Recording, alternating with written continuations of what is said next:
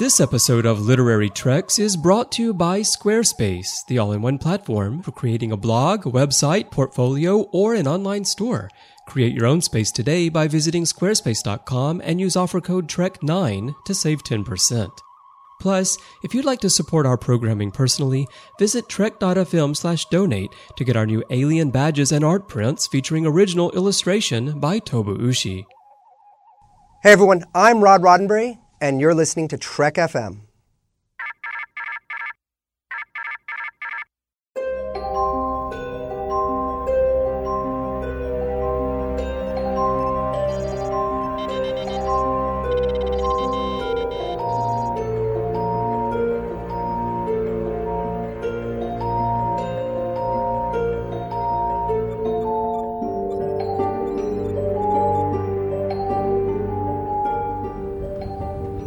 Taking all these books? I thought I'd take some light reading, in case I got bored. Welcome, everyone, to another episode of Literary Treks, our dedicated Star Trek books and comics show. I'm Christopher Jones, and with me, as he is every week, is my esteemed co host, Matthew Rushing. Matthew, we, we didn't record a show last week. We had something come up that uh, unforeseen circumstances, so we had to take a week off, but we're back today, ready to talk Star Trek books and comics. How was your week?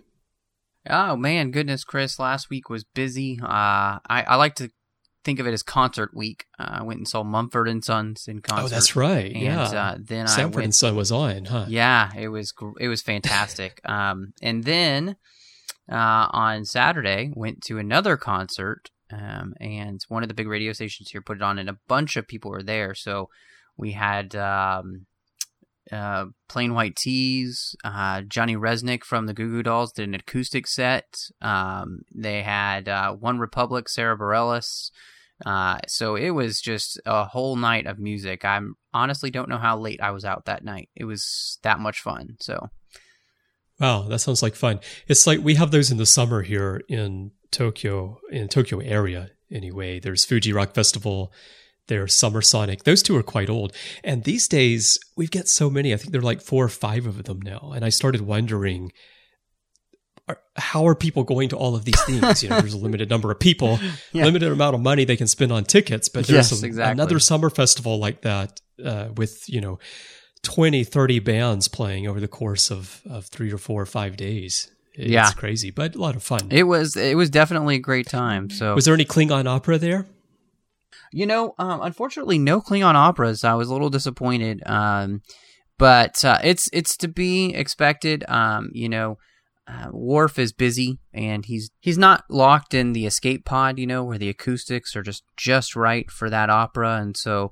Um, yeah, the, no Klingon opera this time. Maybe next time. Uh, maybe that, or maybe a little Klingon Shakespeare. Uh, so uh, get some real culture here, because you know Real authentic Shakespeare. Right? Exactly. You just you haven't heard it until you've heard it performed in the original Klingon. We all know this, and so uh, you, you know, one can only hope. Uh, you know, Dallas. Everybody likes to think of us as an uneducated, and obviously we are because we have never had a Klingon opera or a Klingon Shakespeare. So We w- when we live near Lake Tahoe, they every summer they have uh, Shakespeare on the lake there, right on the shores Oh, nice. of, the, of Lake Tahoe. But they never did Klingon Shakespeare, so I was kind of disappointed in that.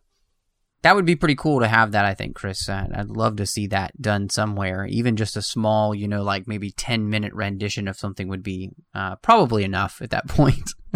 Uh, that, that would be fun. So, all right, well, let's jump into our books news that we have for this week. And we have, we've talked about on here a few times that they're moving towards doing more and more of these books that are ebook only releases. And of course, that goes back to the Starfleet Corps of Engineers series, which was exclusively an ebook series.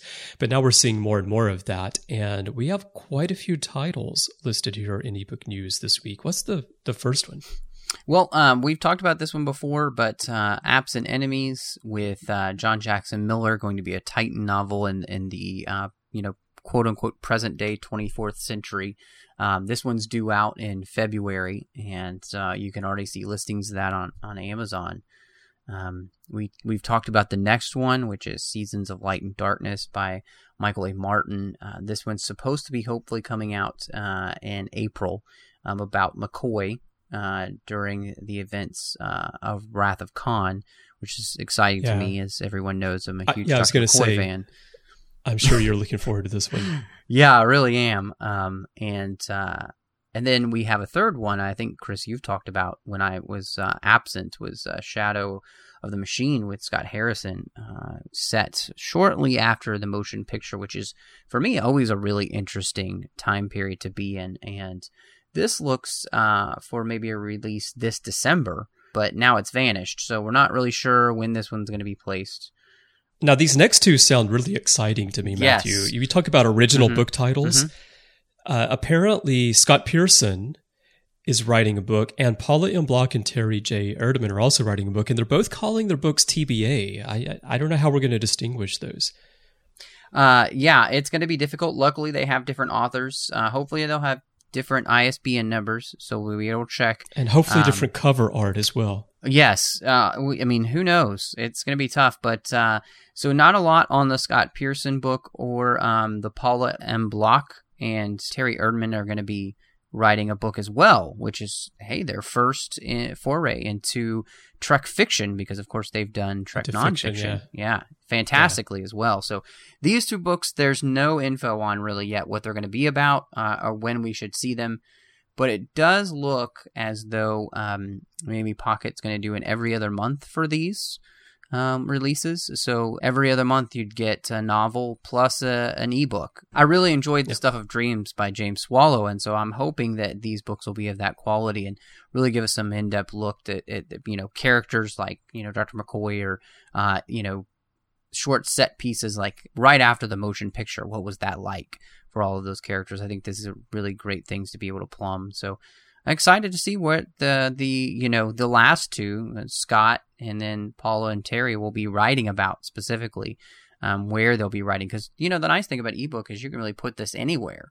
Uh, it doesn't have to be in all the continuity. You can just create a, a great short story about a character that you'd really like to kind of plumb the depths of. Yeah, definitely.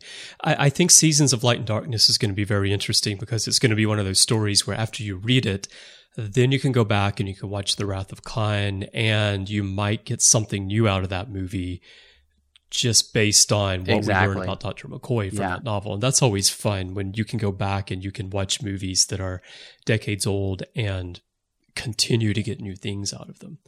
Kind of like we did when we watch uh, Between Space Seed and The Wrath of Khan some shows ago we did the whole Khan ruling in hell comics and you know those are fantastic because then you can have a little bit different take on the events of the wrath of Khan based on what Khan and his people went through after they were left on Ceti Alpha 5 at the end of Space Seed.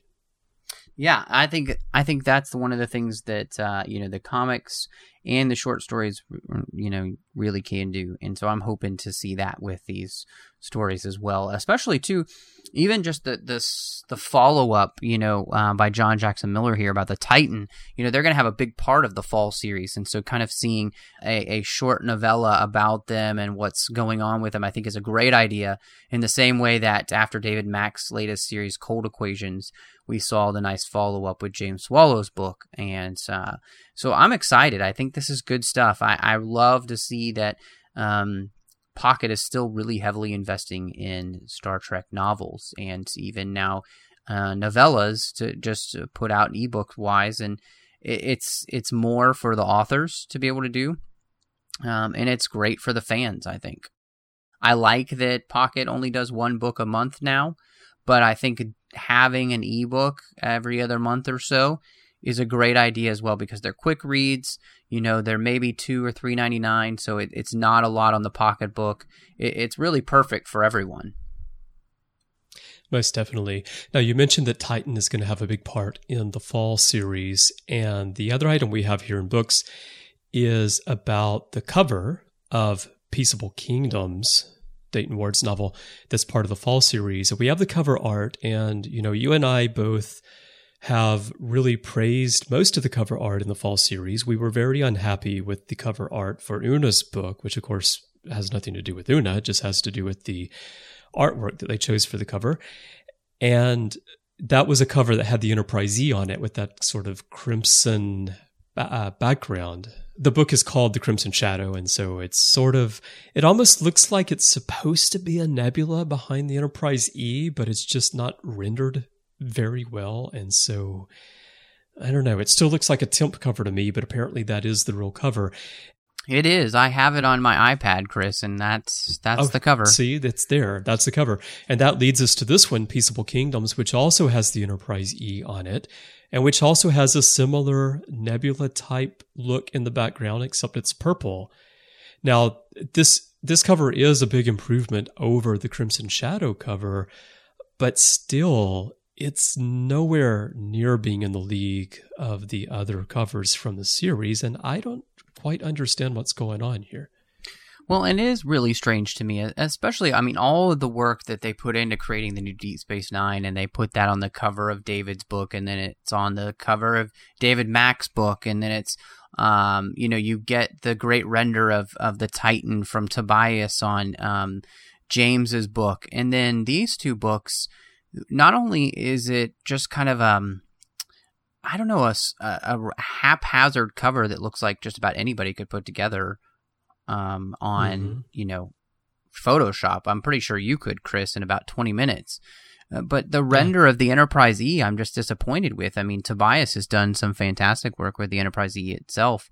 I wish we would have seen that at least there on the cover. I, I just, I'm not sure why, you know, you would spend such time and effort on three of the book's covers and then especially even the last book, you know, Dayton's wrapping up the series, you would think you'd want this cover to really capture, you know, the the essence of this the end of this series and it just feels like a scene on the cutting room floor. It does. Uh, the the render of the E on Peaceable Kingdoms cover is much better than the one on the Crimson Shadow. Uh, the Crimson Shadow cover, again, it does look like someone had a clip art of the Enterprise E and they just stuck it on a red background with poor clipping paths. Uh, this this one is better, but still, I don't know. Now, when we read the stories, maybe these backgrounds, the crimson background, the purple background here, maybe they'll make sense uh, once you read the story and you'll say, okay, well, I see, I know what scene this is depicting. But I don't know. I'm I'm just disappointed. I, I feel like again, as a designer, if I were doing a five book series, I would want all five of the covers to be of equal quality so that when you put them all together, they feel like they're part of a family. And it's this one story, The Fall. And I, I really think Pocket has dropped the ball here on the two covers that feature the Enterprise E. Well, and and um, you know, I mean, the Enterprise E is a is a well recognized ship, um, and uh, more so than obviously the new Deep Space Nine, which nobody had ever seen until that cover, and uh, you know, obviously the Titan is not as well known either. So I just wish that it had gotten its due. You know, poor Picard apparently yeah. getting short shrift these days uh, on the covers. You know, his face, nobody's face is even on the cover with him or something. You know, so I don't know. I I the other thing that went with this, Chris, was was the um, the blurb, and uh, we're not going to read that as we have with with some of the novels, and and it, has nothing to do with Dayton. It has to do with kind of protecting the the the book series. Uh, the only the first two books have only come out, and uh, I, I really don't want to start giving things away. In fact, I, I really kind of glanced at this blurb um, I didn't read it fully because I don't really want a lot of spoilers at this point for this series. And uh, so if you want it, we will be posting this. This was on StarTrek.com. Uh, we'll have the link in the show notes here and in the enhanced podcast, so you can go check it out. But uh, I don't want to ruin this for anyone uh, that isn't quite ready for all this information. And so uh, but from what I read, it sounds intense. It sounds like it's going to be a great wrap up, and we all know Dayton. He does fantastic work, and so I have no doubt that this will be an excellent end to the fall. Yeah, I'm sure. I think uh, you know, primarily here we are talking about the artwork. As far as the stories go, I'm sure they're going to be spectacular. I know Matthew, you're really enjoying David R. George III's book here to start off the series. Uh, I've started reading it as well and I'm looking forward to getting the books. So we're definitely glad that those are out there.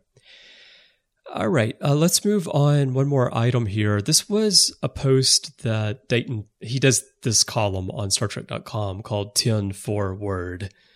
Of course, Dayton Ward. I don't know if, did you see this, Matthew?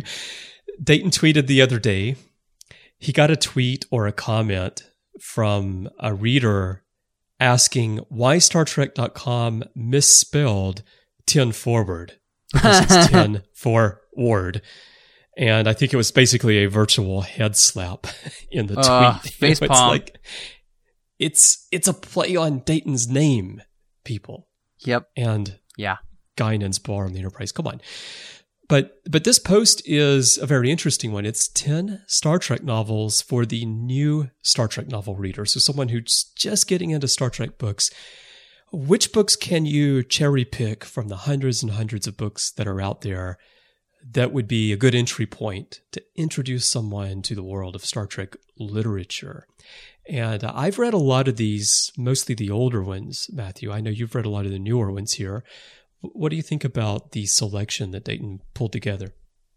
You know, Chris, uh, as I was looking through the list, I, I feel like it is a, a very solid list. Um, there weren't a lot of things that uh, were missing from the list that I felt like, oh, goodness, I wish that they had put this on there. Um, I think all Well, of these Avalon are, Rising wasn't on there, but that's probably because this wasn't comics for the Exactly. Star Trek comic Obviously. reader. Okay. yeah, if we had been talking comics, there's no question that that would be uh, on the list, is at the top, honestly, at the list. Number Um, one, yeah. There you go. Uh, Literary Trek's drinking game. I think we mentioned Avalon Rising at least three or four times, so you should be pretty smashed by now. you know, it starts out with Spock's World, and that is a you know one of the the most well known uh, Star Trek books. Um, and I, what I loved Yeah. about this list too is Dayton had taken suggestions from people online, from from bloggers and and and whatnot online, and uh, he had taken suggestions from um, other authors as well. David Mack is in here with a recommendation, not his own book, but uh, his friend Peter David. So I loved that this list wasn't just Dayton's compiling. He had apparently asked people, "What do you think? Uh, Right. You know, if you had to recommend a Star Trek book as a Star Trek reader, what would you recommend?" And so this is what they came up Right. with. Uh, Spock's World, one of the most popular. Spock's World was suggested by Dan Gunther, and it's a novel that I I feel like I read a long time ago. I don't remember too much about it other than, you know, it gives us a look into Vulcan uh, culture, which is great because it's something that we feel we didn't really get through Star Trek until we got to Enterprise. So that was nice that Diane Duane filled in that. So that's a great pick. Yeah. The the next one, Chris, is actually one of my all time favorites, and uh, Yeah. we we have talked about this a little bit before, but uh, Prime Directive uh, by Judith and Garfield Reeves-Stevens is hands down, I think, one of the best Star Trek books ever written. Um, and mainly because of um, the reasons given here, they they nail the characters completely, uh, even while putting them in in the kind of the worst situation possible. Um, and uh, giving a great representation of the idea of the prime directive itself and how far does it extend. Does the prime directive basically mandate uh, the mass extinction and genocide because we don't step in? And so asking all these questions really really well done book. Um, i can't recommend it enough. I mean it, it's just i think it's it, it to me it it it's the book that I would I would give to just about anybody who wanted to read a Star Trek book. They've Yeah. never really done it before. They're interested, you know, but they know the original series. Say read And Prime know the original Directive. series, you, yeah. you're, you're gonna love it. So Yeah, I agree. Uh, this was suggested by Alan Gibson, and uh, I I haven't read this book in many many years, but I do remember reading it and was just very enthralled by this novel. It's one of those books where you just you can't put it down. You just keep going and going and going. I remember reading it at work actually many years ago. It's like every moment I can get a break. You know, I'm out. I'm out reading Prime Directive. It's great, and just everything that Judith and Garfield write uh, you know, this federation, which is um, on this list too, uh, just really, really good books. Yeah, you know. Uh, now the next book, Chris, have you have you read this one? I have not. It's Imzadi. Um, I have again a long time ago. Okay. Um, I think I think the reason I hadn't read it is because at that point I and I was not really into the whole Riker Troy thing. I didn't really care, you know. Um, yeah. I, I I don't yeah. I guess I probably just wasn't old enough to really care about those characters in that way. Um, it is probably something I should go back and, and read because I have heard so many people talk about it and really, really like the book. I, what I really liked uh, was just the fact that they talk about the idea that this is the point when they're really bound as authors what they can and can't do, and that right. the story is still compelling even though he can't get them together. So to mm-hmm. create that is good work. So I look forward to being able to read this sometime. Yeah, and this book was so popular that there was a sequel to it, Imzadi 2, as well, which was another book that Peter David wrote. And uh, this is the book you were mentioning that David Mack recommended. And this one I used to have on cassette tape, the audiobook version. And so I listened to this one quite a bit as I was driving around town back in the day. This was released back in August of 1992. And the 90s were, of course, a time when we were fortunate enough to get a lot of great Star Trek books on audio. The, the the next one on here is Federation, which I just mentioned a moment ago, which again is one of my very very favorite Star Trek novels of all time. It was a story that brought together Picard and Kirk uh, pre. I guess it was pre uh, Generations, wasn't it? Because it was mm-hmm. November. It was, yes. And so Generations was very soon after that. Uh, talks about it's another story of Zefram Cochrane as well. You know, so bits and pieces of the character that we see in First Contact. And it's a book where I, I feel like in Star Trek First Contact that certain elements or ideas in the novel may have influenced that film. Uh, both this novel and another one that's not on this list, but we've talked about on here before, Strangers from the Sky. I feel like these oh, two oh, yeah. novels yep. together influenced First Contact quite a bit. Yeah, that I can see. Um, I remember Federation. It was an excellent book. Um, it it was um, it was a lot different in the sense that you kind of expected Kirk and Picard to meet really in the book, and they don't really meet in the same way they do in the Generations. Uh, right. And, yeah. But I, I really enjoyed Federation a lot. I thought it was a fantastic novel. You know, talking about remembering when you read books, and I mentioned I remember reading Prime Directive at work. Federation, when it came out, I had in hardcover. And I remember reading this book during orchestra rehearsals because I used to play in a professional orchestra and, but I play bass trombone. And so when you play bass trombone in an orchestra, you have a lot of time where you just sit because you know, it's just the strings playing, just the woodwinds playing. And I, I read Federation pretty much the entire book during orchestra rehearsals. So a very memorable moment for me. Yeah, um, that's really funny, Chris. It's good to know that if I want to play an instrument, but I want to be able to read a lot in the orchestra, right? Trombone is the one to play because that's the one where I can pull out my Kindle or my iPhone and be reading, and only have to worry about like you know four bars every you know fifteen minutes. Oh, it's true. I and I used to play in the pit also for opera, ballet, and such. And we were doing an opera one time and we're down in the pit. So we're under the stage. The only people that might be able to see us are people up in the third balcony. And we have this just extensive period of rest. Uh, and my friend Clarence sitting next to me playing trombone as well. And I look over and Clarence is unwrapping a Snickers bar. I'm like, what are, you, what are you doing, man? We're in the middle of a show. He's like, I'm hungry, man. I'm hungry. so that's what goes on. That's really funny. That's awesome. Well, you know, Chris, I guess we should probably get back to this list, but uh, the next oh, one, books, our yeah. friends at To the Journey are gonna love. To the Journey. Oh, yeah.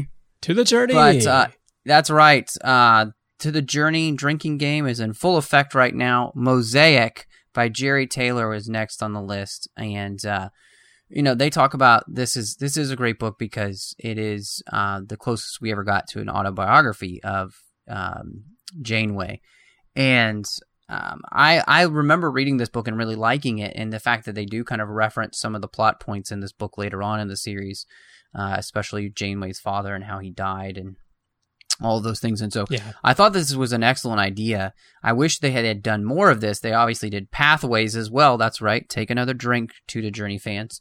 And um, so both of those really being her works and as close as canonical as you could probably get for the novels since it was the creator of the show right, writing it's written the by book. Jeri. Right. And so really well done and you know, as close as we ever got to I think maybe uh consistency in Janeway's character too, having Jeri write a full, you know, this full autobiography of her. So Well, this was a cool idea, and I remember reading Mosaic as well, and I remember where I was when I was when I was reading this book also. But what was cool about Mosaic and Pathways is that so Mosaic came out in October 1996, and it was written by Jeri Taylor, of course, who created the show, but it was being written early on in the run of Voyager, and it was it was a cool idea that the person who created the show is actually writing a supplemental material near the beginning of the show as opposed to it you know coming afterwards or such so it was a unique uh, moment as far as the the combination of star trek on screen and literature goes The other one that I like on here, that uh, Ada Five, our good friend and, and blogger that I use so much for our news, uh, recommended articles of the Federation, and this really is a fantastic book. I mean, it's a completely different type of Star Trek book because it's almost all on politics, and um, it's all about uh, President Bacco and her first year in, in office, and it's fantastic um, getting that side of what interstellar politics is actually like in the Federation and being Federation president. And it helps you really see that, you know, Star Trek has so much more to offer than just kind of a space adventure story. There's a lot more to it. And I really feel like uh, Keith DeCandido really took some of those ideas we see in, in, in Deep Space Nine of how you can do different types of science fiction inside Star Trek and really makes this book work.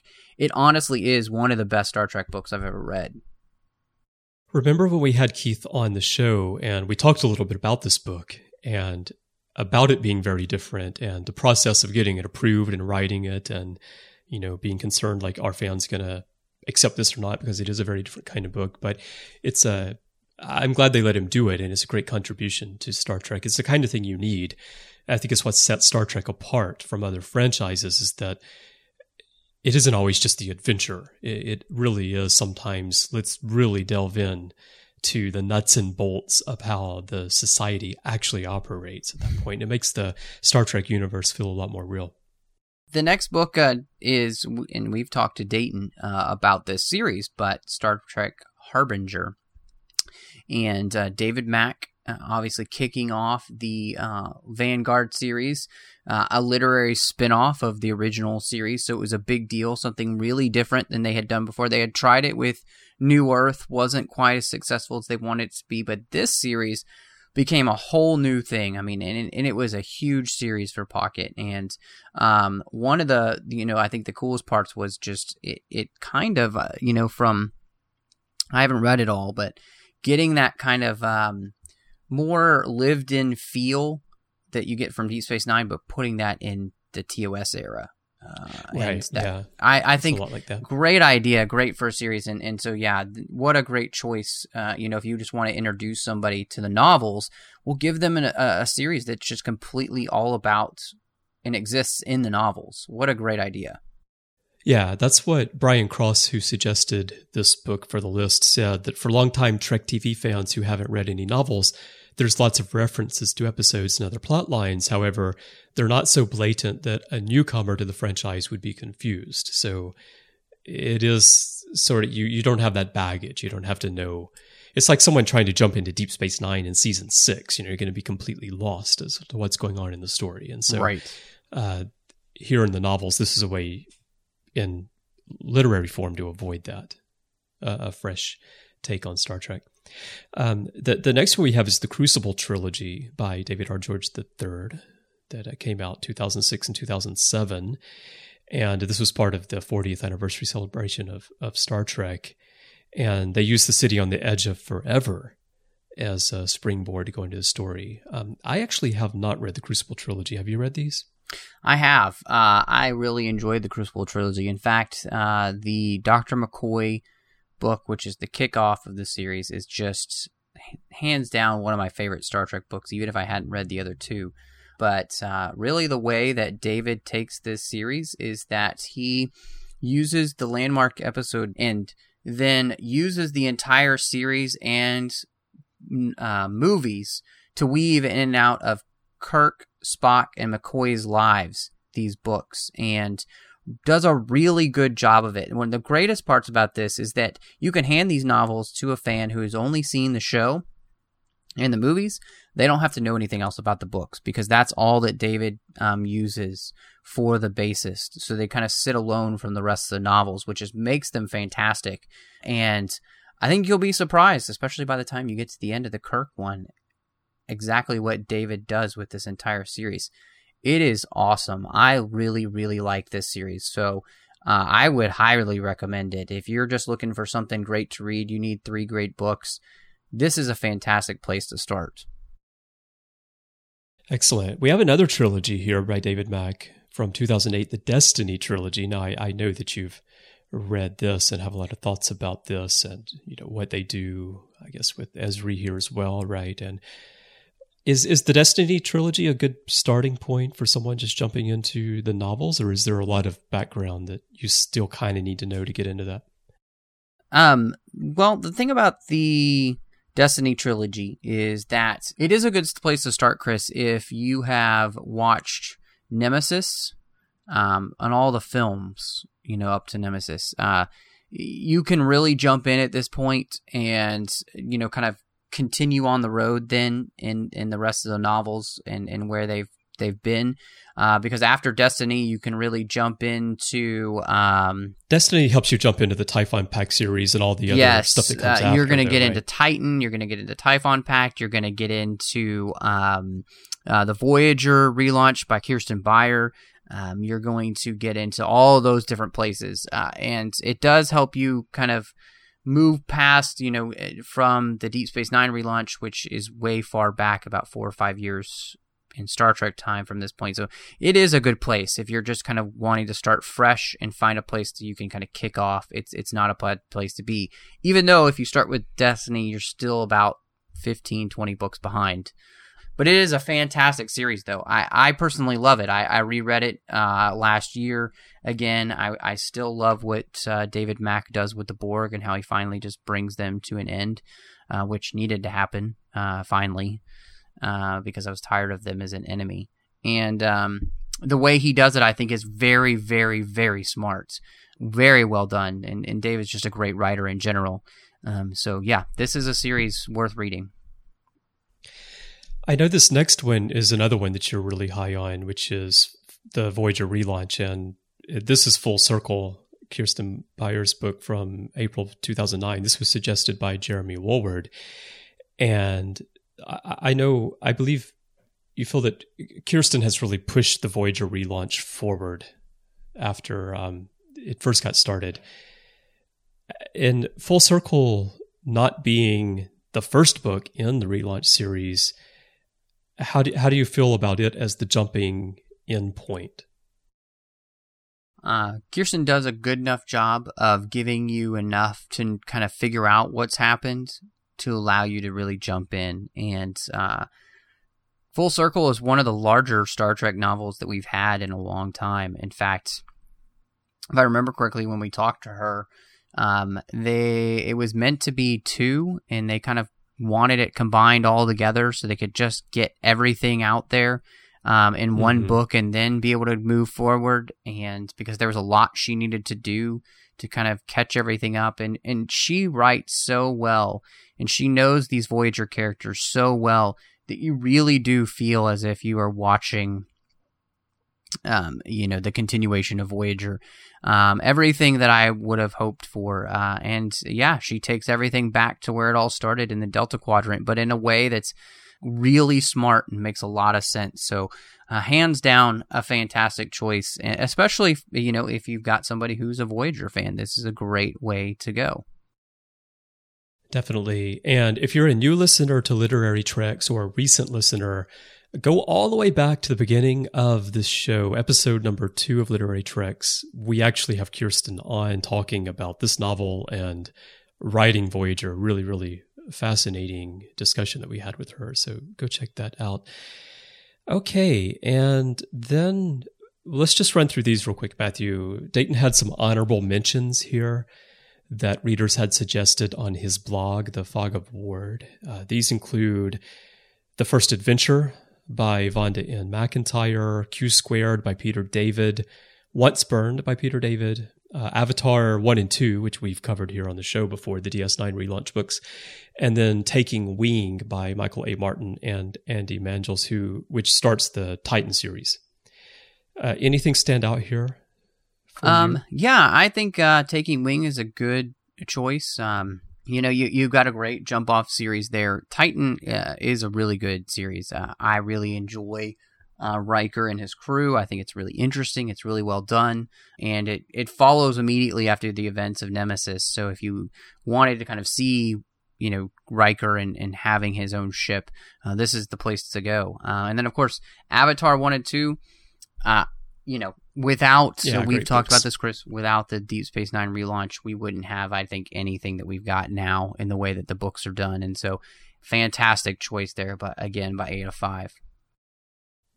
Yeah, those are fantastic books. And as for the older books here, uh, Q Squared is one that I always enjoyed. You know, back in the day, I also had it on audiobook format as well. So that's a fun one.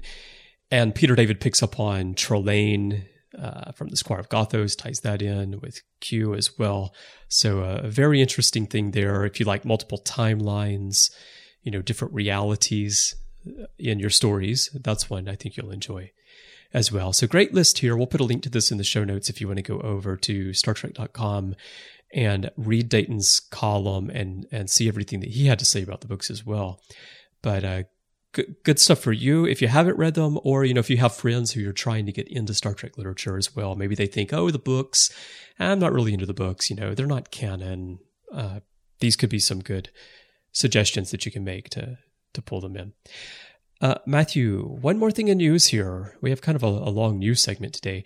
We do have a little bit of news on comics. This is the early voyages that's going to be coming out, uh, Stardate Collection Volume 2 under the command of Christopher Pike, which is going to come out in February. Uh, what do you think about this? Um, I think this is great. I love seeing the fact that they are bringing all of these comics back, Chris, and um, and, and just letting fans kind of um, get a hold of these in a way that they may never have before. Um, there were a lot of comics back in the day that people just missed, like myself. So I love the opportunity to go back and, and, and check them out, especially you know something like this uh, seeing the early adventures of, of christopher pike. There's uh, a couple of good novels that involve him too. So i'm always interested to see what you know his his command style was like what it was his enterprise was like um, and all of those things. And so I'm I'm excited about this. I think this is great that they are are continuing to put out these uh, Stardate collections um, and just working through the comics as they were produced. And so this is good stuff, I think. Yeah, very good. So I will, I haven't picked up the first one yet, but at some point I probably will. It's kind of one of those things where I'd like to pick it up in print and it's really difficult to get my hands on that stuff here right in Tokyo. So maybe one of these days I will, but that's going to be coming out. So keep your eyes open for that. All right, Matthew. Well, that's all we have in news. But before we jump into our feature where we're going to talk about the new ongoing number 25 and just a little bit about ongoing today, let's tell everyone about our sponsor, Squarespace. Your support of Squarespace is very important to making it possible for us to bring Literary Treks to you every week. And it's a great way to support us because what you're going to get is an all in one platform for hosting and CMS, which is absolutely the best thing that you're going to find anywhere online. And you can use it to create your own blog, website, portfolio, and online store uh, you know, a website where you review Star Trek books and comics, whatever you want to do, Squarespace is a great way for you to share your thoughts with the world. I've been using Squarespace for six years. Trek FM is built on Squarespace. I use it for my work. I use it for work that I do for clients. And apart from the simple fact that the tools are awesome, one reason I use Squarespace and a reason why I love them is that they are constantly improving the platform with new features and new designs and even better support. And they have the best support you're going to find anywhere, but it just gets better all the time. And what you do with Squarespace is you start out with a template. They have beautiful designs that allow you to just put your information out there with really no effort on your part whatsoever. But if you want to adjust those and tweak them, you can using various style options, and it makes it very easy for you to create a unique website for you or your business. And the best part about it is that it starts at just $8 a month. And you can even get a free domain name if you sign up for the annual plan. But you know, Matthew, we always talk about this. There are there are a lot of reasons to love Squarespace, but there are three primary things about Squarespace that make it so easy for you to get your web presence going. Uh, what are those? Chris, I think one of the biggest is that it's design focused, as you were saying, and, and Squarespace really uh, cares about the way that your blog or your website or, or commerce features, the way they look. And uh, all their templates are extremely clean. They allow your content or your store or your blog, any of these things to be the focus so that when people go to your site, they're not worried about trying to navigate. They're they're just seeing your content portrayed in, in just a beautiful fashion. And so that's one of the things that they do. The second is it's easy to connect all the accounts, the all the places that you'd want to share your information, whether it's Twitter, Facebook, LinkedIn, Pinterest, Instagram, Google, and so many more sites that you can do that at. This is the place. It makes it simple and easy to be able to share your content like this to anyone you want to to go to. And then, Chris, uh, one of the things that's really nice is it's a responsive design.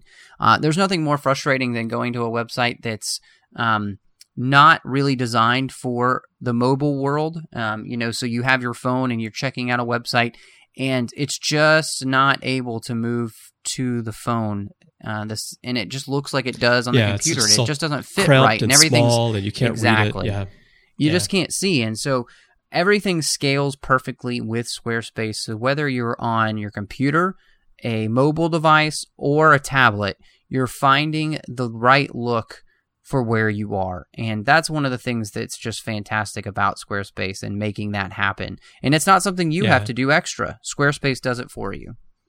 Right, exactly. It's a very intelligent system too, but the way they reflow content, you know, they're not just trying to cram everything into the page. Uh, you know, sidebars flow down underneath uh, menus. Uh, you get actual menu buttons you could press, and then people can see a large navigation menu for your site. A lot of fantastic things they're doing there with the responsive design. And another thing that they've added not too long ago, it's it's not brand new anymore, but it's the commerce feature. And they're expanding it out to other countries. I believe United States and Canada have it. UK has it now. That's going to be expanding in the future more, I am sure. And they partnered up with Stripe to allow you to process credit cards. You can sell physical or digital goods on your website. You can get your shipment information. It will calculate taxes for you. Really, really fantastic system. Makes it very easy for you to set up an online store, which in the past has been rather cumbersome to do. I know I've tried to do it myself. And the Squarespace system is by far the easiest thing you'll find anywhere. Uh, and you only have to pay Squarespace for the commerce package, which is $24 a month. And then you pay a little small fee to Stripe for credit card processing as you would with any system. But you don't have to go out and uh, get a third party commerce system and try to integrate that into your site. It's all there for you in one package with Squarespace. So that is a fantastic system. Uh, we talked about getting your content up front. It's very easy to do. Uh, drag and drop blocks onto the page, drop them into a grid to create your site. Then you can use sliders and other controls to tweak the design. But if you are a developer and you want 100% control over every line of code, you can go into developer mode and create a site using tools that you're familiar with from our traditional methods, while at the same time leveraging the power of Squarespace. And that's their developer mode, which is also fantastic. But you know, Matthew, the best way to find out how great all this stuff is is just to go try it for yourself. And you can do that absolutely free for 14 days. There's no credit card required. Just put in your name and an email address, and in a matter of minutes, you'll be building your own website. You can use all the features of Squarespace for free for 14 days. And then when you sign up, and I know you're going to want to, as a Trek FM listener, you can save 10% off your lifetime purchase on new accounts by using our offer code TREK9. And again, as I mentioned at the beginning, choose that annual plan and get a free custom domain registration as well. So support us and support Squarespace. Go try this fantastic platform for free for 14 days at squarespace.com and then use offer code TREK9 to save 10%. And we really thank Squarespace for their support of Trek FM and the network. And we thank you for supporting Squarespace. Well, Chris, uh, we had just a great news segment. A lot of things have been happening recently in uh, the Trek literary world. And so, one of the things that happened this week is we had the drop of Ongoing 25, which uh, I have been looking forward to. Uh, we have finally finished the After Darkness series and now getting into some real meat here. I feel like we've been waiting for this comic ever since we saw Into Darkness and then the bits and pieces that we liked in After Darkness, and now we're finally getting the resolution to some of those things we saw in the background. Right. But don't you kind of feel like this should have been After Darkness in the first place, and we should have just not had the After Darkness that we had? You know, I honestly think what they should have done is had After Darkness be three very intense, intrigue filled you know, Section 31 comics with what's going on in the background, giving us some of the um, the sidebar of how the Enterprise crew is dealing with this thing that's happened to him, and then really jumped into this Khitomer conflict, which this is great. This is part one of four that just came out today, and I have to say, just right off the bat, the the cover artwork is really nice here. Great scary Klingon on the front. Um, excellent view of, of the Enterprise at warp. Uh, I think it's it's a pretty epic cover for what's about to happen. Don't you think they should have given this Klingon one gold tooth in the front, though? Uh, well, yes. then he would have been, yeah, d- ghetto Klingon. uh, yeah, but uh, definitely, I have to say too, that's one of the things that really works here is these Klingons that they created for the JJ universe uh, I think they work pretty well in the comic. Yeah. They look good. They look like Klingons, and they look scary and mean, and uh, I like it. I, li- I like the way they look. Uh, there are a little uniform here with the artwork for the Klingons. The the foreheads yeah. are all pretty much the same, but it is a comic. I'm I'm not gonna you know you don't want to have to draw every individual Klingon differently. Well, I, I, think that's the thing about the JJ Klingons, though, and I agree that they come off better here in this comic than they did on screen and Into Darkness, in what we saw on screen anyway. But the forehead ridges, I, I feel like in the JJ universe, in the Abrams verse here, that the Klingons all have uniform ridges on their heads. It's it's not like the prime time line where the original idea was that the mm-hmm. the patterns had to do with family lineage and such yeah, I like this look. I, I think it works. Um, I, I, think that I just wish, you know, into darkness, we had maybe seen more of the Klingons. You know, we didn't. We only got to right. see one of the guys with his helmet off, and so we might have seen some differentiation between what they look well, like. I, I told you before because I played Star Trek Rivals card game for so long before I was able to see Into Darkness. I was expecting to see a lot more Klingons in the movie because there are a bunch of different Klingons with names in that card game.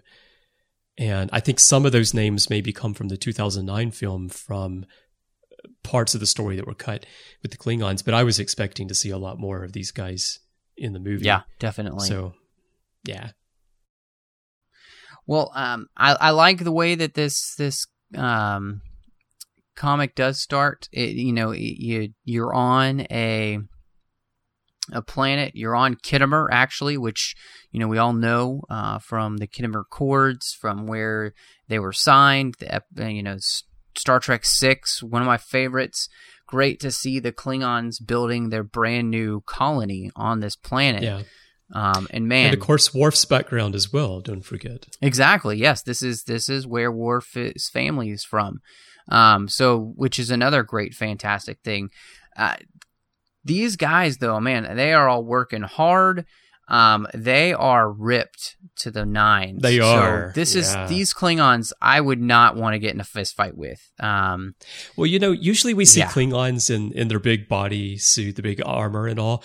But, you know, Matthew, I mean, if, if you were as ripped as these guys are in the comic, wouldn't you just go shirtless all the time as, as well, just like they do? Um, you know, Chris, if I did look like this, I I think that everybody would want me to go shirtless all the time. I do not, therefore I wear a shirt. Um, but yeah, Your I think that's exactly uh, appreciate you not coming to work shirtless, right? Yeah, exactly. Everybody appreciates that, honestly.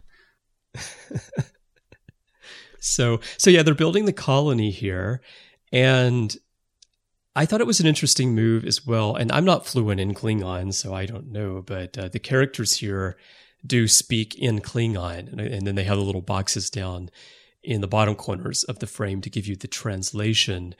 But I did like the fact that they are speaking Klingon because, again, you would expect them to speak their own language on that world, and it gives you that you know more of a feeling that you're there with them.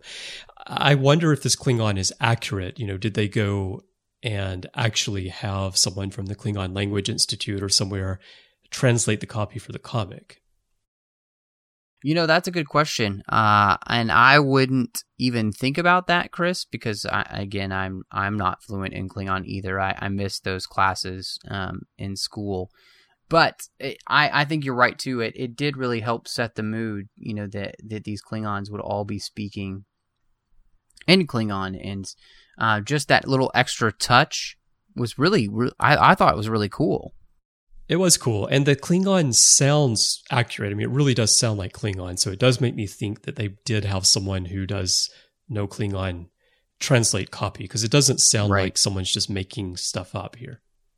Well, and and so these Klingons, they're they're building the the settlement, and all of a sudden, um, an orbital ship just starts bombarding this colony and just laying waste to everything.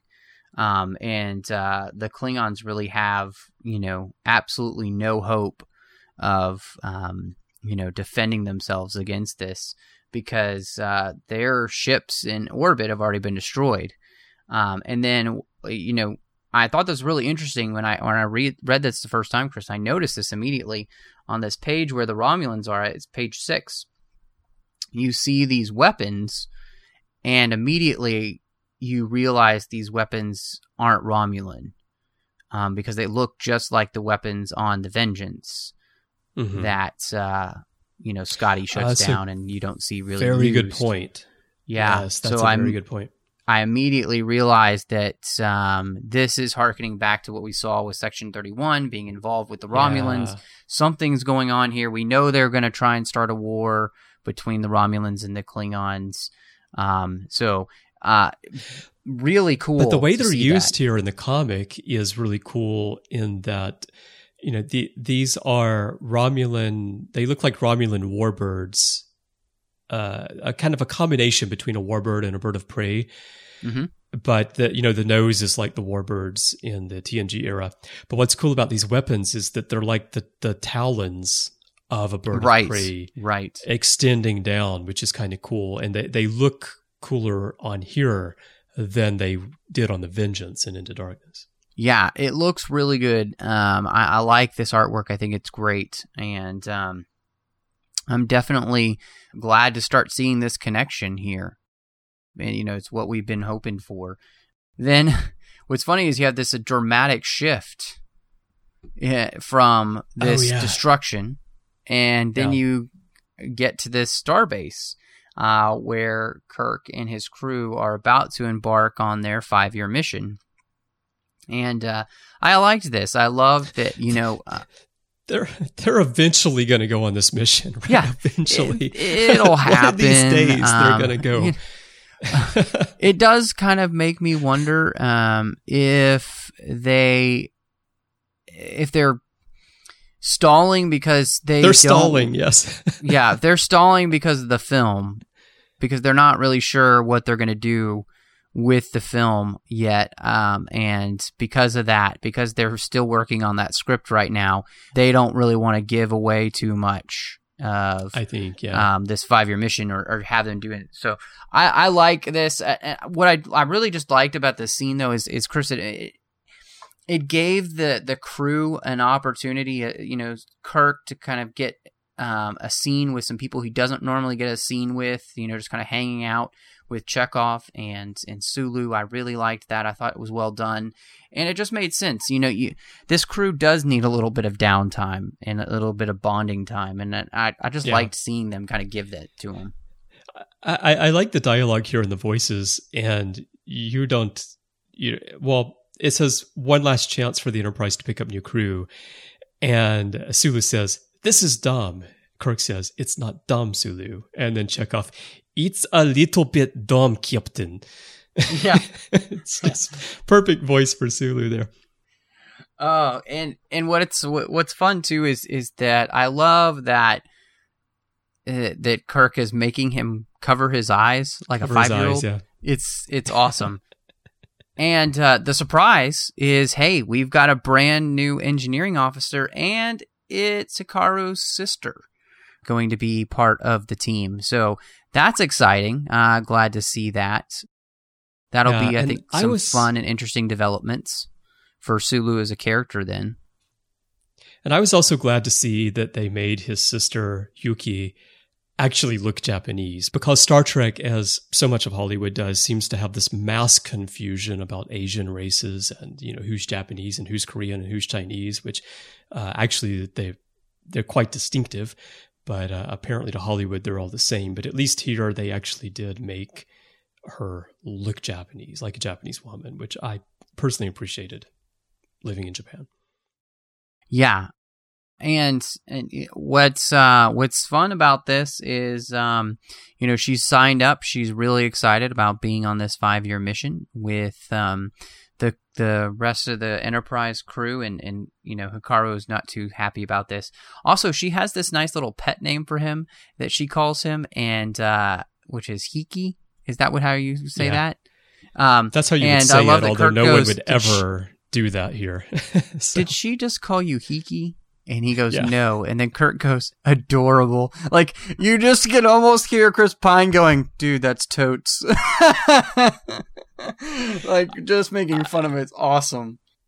well, you know, if they had holodeck technology on the Enterprise here in the Abrams verse, that Kirk would go down and program that that great getaway, the Hiki room, the Hiki Hiki Hiki Hiki Hiki room. exactly. Oh man, it'd be full of Orion slave girls. Um, yeah, and and uh, so we get this great introduction, and um, what it's really cute here is is that uh, Chekov is completely taken with his sister already, and Yeah. um, but I what was great about this is that in, in, instead of it just being kind of a cute scene, they they deal with something that you know we've we've we've seen on Star Trek before, and, and it'll be interesting to see them play out. Is this idea of, of family on a starship, and that you know uh, they do obviously discourage having whole families on on starships, um, but that having brothers and sisters is is is okay. And Sulu's really worried about you know how this is going to impact his performance uh, of not how do I not worry about my little sister the whole time and and do my job. And I love how you know Kirk responds. You know that you know if you think you're going to be that compromised, then you believe in yourself a lot less than I do, and I need you Yeah. to trust me on this. And uh, I thought that that was a great moment for Kirk. Uh, you know, just showing his his his belief in his crew, how much he Yeah. cares about them. Um, so yeah, that's a, it's a good scene. The other thing it does, besides the family angle, which is a, a great point, is that it continues what they have tried to do with Uhura in the ongoing comics and in Into Darkness, which is in the 23rd century setting to try to play up female characters a bit more as being strong and capable. And because what Kirk tells Sulu here is that, you know, one reason she's on the ship is she's first in her class you know she's she's one of the best engineers that we can find. She's not here because she's your sister. She's here because she's one of the best. And it continues that which i know that was roddenberry's vision and he tried to do that by having uhura on the show in the original series but because of the nature of television and the culture of the society in the 60s Uh, and even into the 80s, even in the next generation, you know, Troi and Beverly are weak characters on the show, weak female characters. Here, we're picking that up in the comic as well, trying to further that in the Abrams verse, I think, that the female characters are strong as well. Yeah, um, I, I think that um, it, it's a great thing to, to be able to see that. Um, I also think that um, it, it's it's hopefully going to be a nice um, change from Uhura herself in this series, and where she's uh-huh. been, and, and not having, and, and maybe um, it'll give them a chance to bond as characters as well. Her and and you know Sulu's sister here, and so you think that Yuki Sulu and Uhura are going to go down and stretch together and say, "Does it ever make your toes curl?" Exactly. Um, no, I I think it would just be great to see, uh, you know, Uhura get to have a relationship with somebody other than Spock on the ship, and uh, yeah. You know, two strong women, hopefully, um, together, and instead of it just always being about her and Spock, and so. Um, well, don't forget that we also have Carol on the ship now, which they do pick up as we go through the comic. So we have Yuki, we have Carol Marcus, and we have Uhura all now. That's true, and uh, you know we get to see Carol in here, and and uh, we get to see some uh, worry from Kirk about her, which I think is nice, and you can see a little bit. I think that their friendship is growing um, in, in, this comic. It's it's very subtle, but I just like the way they're doing it. You know, um, to to keep it that way for a while. That it, it's not just a quick. Oh, we kind of like each other. Let's jump into bed real quick because that's what we do. Right. Um, it, it looks like they're going to actually try and develop that. Yeah. Let me ask you a question because, of course, everyone's wondering with Carol Marcus on the ship now whether David will eventually be born in the Abrams verse and if Kirk and, and Marcus are going to have this relationship or not. Did you get the feeling when you're watching Into Darkness, though, where when Carol Marcus comes up to the bridge and she wants to talk to her dad on the Vengeance, I thought it was interesting how Kirk calls her Carol at that point because I felt like there's so much more that's already gone on in their relationship that we don't see because I don't know, it's just ca- calling her Carol really made me feel that way. And then now that you see in the comic, and he's calling her Carol again here in the comic, and I felt that. Did you do you feel that way, or am I just reading? You know, that's a good point. It? I didn't even. I honestly hadn't thought about that at all. Um, that is an interesting point.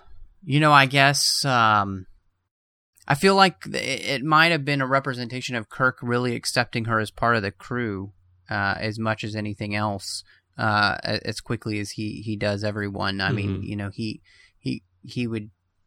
I feel like uh, there, you know, calling Scotty Scotty and, and instead of you know Mr. Scott. You know that's his his way of yeah being. You know the he, well, Kirk always has this with his his crew, uh, and so it, yeah he kind of takes these liberties, whereas you know other captains might not do that. But that's not Kirk. Yeah. For them, you know, for him, this is family.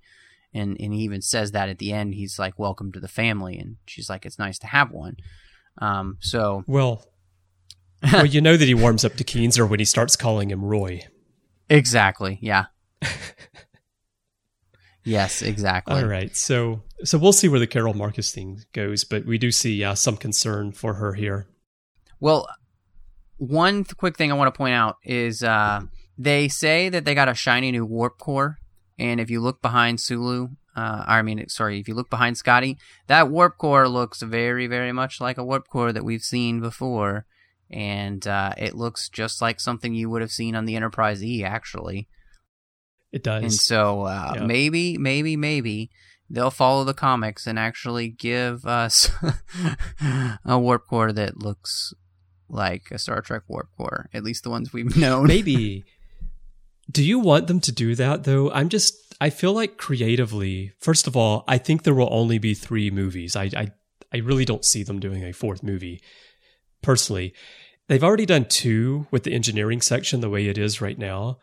Wouldn't you want them to just do the third one the same way instead of having some kind of massive redesign of the ship. Yeah, I mean they already did change it for the second film anyway. The main engineering was was not Yeah, uh, yeah. the brewery. I mean you went through the brewery for a little bit, but the actual main engineering core was um you know that brand new set which was fantastic. I think it it worked well. I still Right, hate the brewery. I think it looks Yeah. stupid, but um this Yeah. worked a lot better.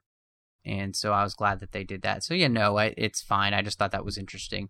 So jumping ahead, we get this fact that um, the they intercept this uh, Klingon distress call. They call it, which it's not really a distress call, as Uhura says. It's a call for vengeance because their Yeah. um, uh, their colony has been destroyed on Kinnemer. And Kirk says, "We're gonna go check this out."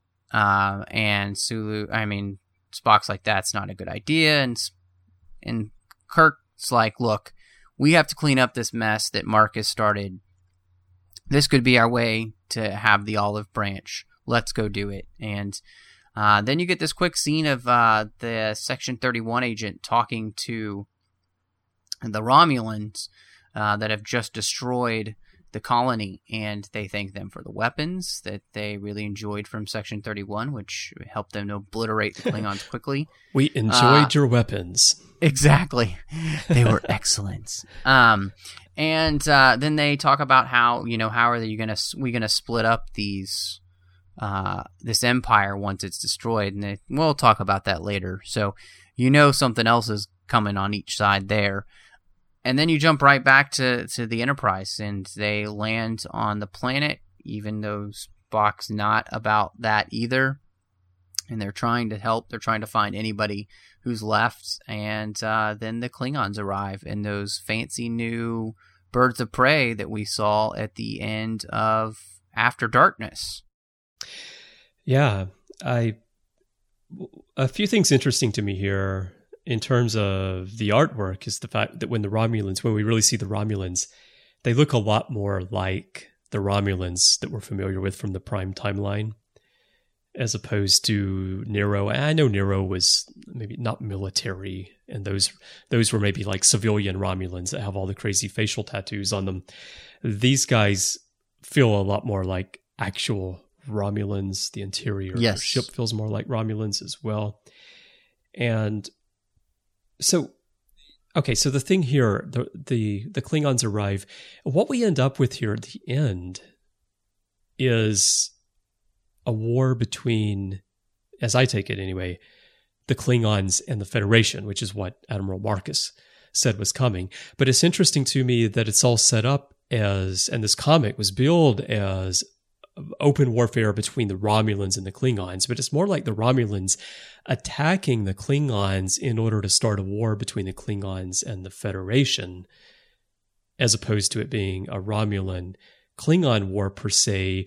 But of course, the Romulans and the, the humans are working together via Section 31, ultimately to conquer the Klingons. It's kind of like a, a, a twisted web that they yeah, it, it seems like a triangle where you know the Romulans will be attacking the Klingons, the Klingons will be attacking the Federation and the Romulans, and they'll you know they're yeah.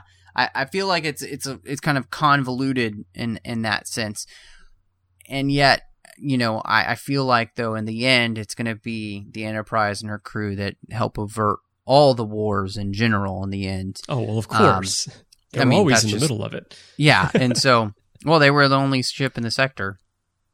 Um, That's right. And uh and so Kirk's the only one with that's crazy enough to go to a Klingon planet and land on it. So um but I love the way this ends. You know, the fact that uh you know, you're bringing up the into darkness bits of the fact that the Klingons know that Kirk is the one who who landed on their planet and they they are the ones that um uh, are responsible for what happened, uh, and uh, I, I th- think that that's fantastic that you're using all of that and putting it all together.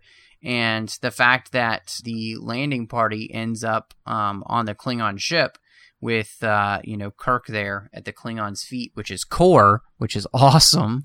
Which is core, um, yeah. Mhm. Exactly. Uh, and then it's the whole bum bum bum moment, and we have to wait till next month to figure out what happens. I, man, love this comic. This is really what I wanted After Darkness to be, and I am glad that we are finally here. It is good. Yeah, I enjoyed it as well. I I almost wish that it was more there was more depth to it. Like a lot of the comics that we review here on the show when we do the four, the five part series, some of the the comics from I don't know, you know, five, six years ago or so, which have a lot more text to them. They're a lot denser. They're more like novels. They really, really pull you into the story a little bit more. This is a story where I would love to see that kind of depth.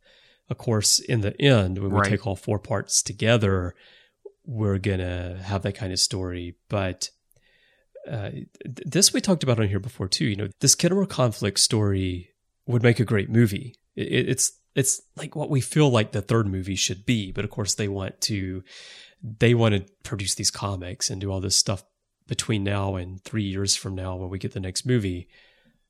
But you almost want it to be like like a Star Trek two, Star Trek three kind of thing, where the story's just continuing in the next movie, even though it's a few years before you get it.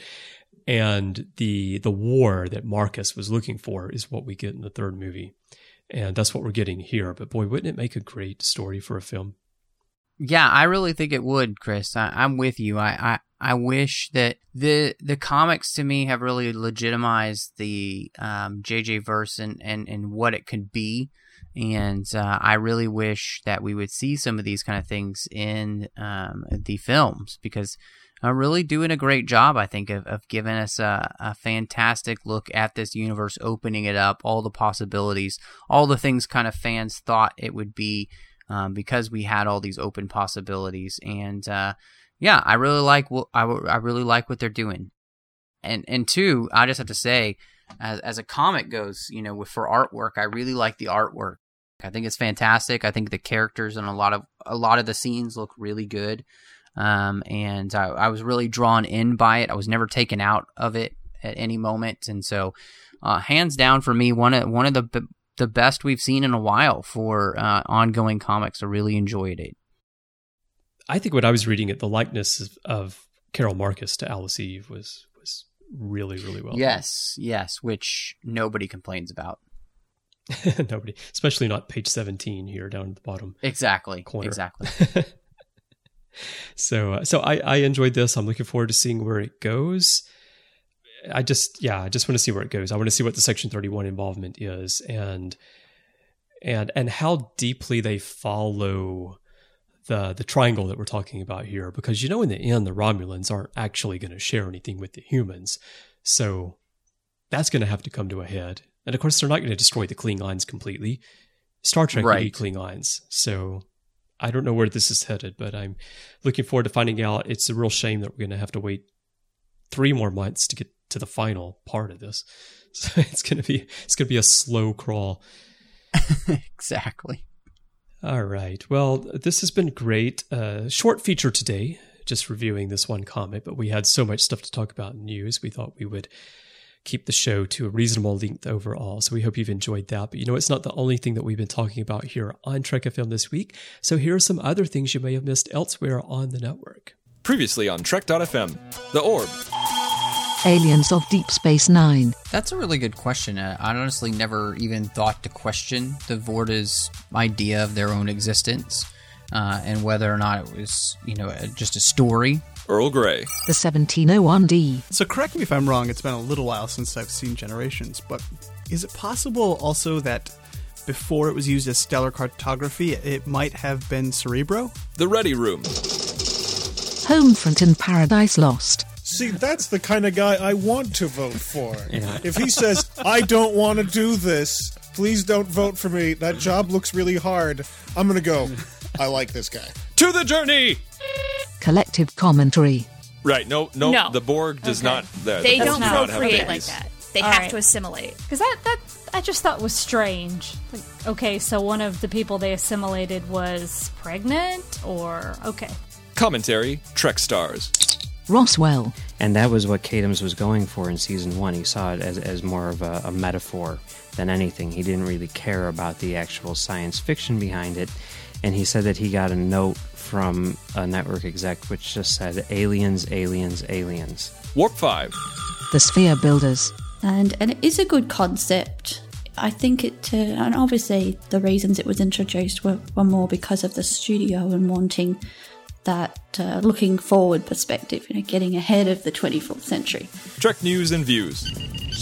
Who watches the Watchers? Which also brings into question um, Dr. Crusher because, uh, you know, Pulaski can put a new heart in him, but Beverly Crusher can't even heal an arrow wound.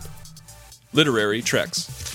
Assignment Earth Comics. I kind of liked it in that it picks up from Assignment Earth, the Star Trek episode, where we find out that Gary Seven has been sent there to find out why the two agents who were supposed to be stopping that missile launch can't do it. What happened to them? And that's what else is happening on Trek.fm. So check out all of these shows and get your daily Trek Talk fix. We have new Trek Talk for you every day of the week, and some days we even have two shows for you, and you'll find them all in iTunes, on Stitcher, TuneIn, Windows Phone, Xbox, Zune. You can download or stream from the website. Many, many ways for you to get the shows. And you can find links to everything on our website by going to trek.fm slash PD for podcast directory. Now, Matthew, let's tell everyone where to contact us if they'd like to share their thoughts on ongoing number 25 or on, you know, any of the great recommendations that Dayton had for us in novels today. You can go to trek.fm slash contact. There's a form there. Choose to send to a show and choose literary treks, and that will come to Matthew and me by email. You can also send us a voicemail if you'd like. There's a tab on the right hand side of every page on the website. If you click it, you can use your webcam to record a message for us and upload it to us as an MP3 file. And then in social media, you'll find us on Facebook at facebook.com slash trekfm and on Twitter, where we're always tweeting away about Star Trek under username trekfm. Now, uh, Matthew, you know, when you're not um, talking to Chekov about Sulu's sister who has joined the crew, well, where can people find you? Well, Chris, if you'd like to find me, you can find me on uh, Twitter at mattrushing02. And you can also find me uh, doing The Orb with you, where we talk about Deep Space Nine, and we do that all the time on that show. So those are the two places that are probably best to find me, as well as doing the book reviews, uh, which I'll have a new one coming out soon of uh, David R. George III's newest book in the beginning of the fall series. So working my way through that. Now, Chris, you know, when you're not hanging out with Kirk making Sulu cover his eyes, where can we find you?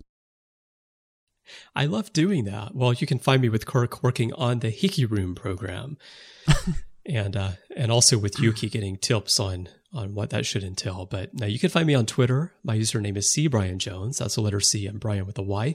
You can find me pretty much everywhere in social media under that same username and on my personal website at cbrianjones.com. And then Matthew, besides the shows that we do together, you can find me on Tuesdays on the Ready Room, where you're with me sometimes, as are other hosts from all across the network, as well as special guests. And we talk about all five live action Star Trek series, as well as Star Trek news on that show. And and then on Fridays, you'll find me with Kate Walsh on Warp 5, where we talk about Enterprise and interview various people involved with the creation of Star Trek as well. So uh, check that show out also. And Matthew, also before we let everyone go, we'd like to ask you to please support our sponsor for this week's show. And that sponsor is, of course, Squarespace, the web's best hosting and CMS that makes it simple for you to create a beautiful blog, website, portfolio, and online store, or really anything you can imagine. Create your own space today. You're absolutely going to love it. I certainly do. Go to squarespace.com and get your free 14 day trial. There's no credit card required. Just put in your name and your email address, and in a matter of minutes, you'll be building your own website. And then we did decide to sign up. Use offer code TREK9 to save 10% off your lifetime purchase on new accounts and choose the annual plan and you could even get a free custom domain registration as well. So go try it out, support us, support Squarespace. They help us bring literary treks to you every week and we really appreciate their support. And also, if you'd like to support what we're doing here, you can go to trek.fm slash donate, where we have eight alien badges. They're custom illustrations by Toba Ushi, who does most of the artwork that you see on your website. They're available both as badges and as art prints, and you can choose what you want. You can mix and match. We have different contribution levels that you can make. And your donations help us pay for the costs of production, storage, and bandwidth that's needed to bring our programming to you every week. So go on over to trek.fm slash donate, get your aliens today, and we really thank you for your support of Trek FM and Literary Treks. Well, thank you so much for joining us. And until next time, live long and read on. What do you call that, light reading? To each his own, number one.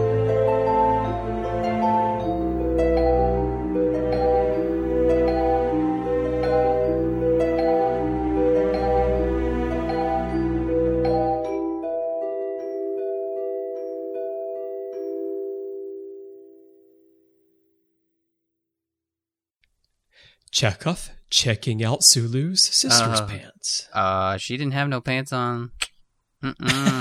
She had the mini skirt. Why do you think Chekov was in love? uh, Better keep an eye on Chekov. oh, I love that. And he's just like, that's not even funny.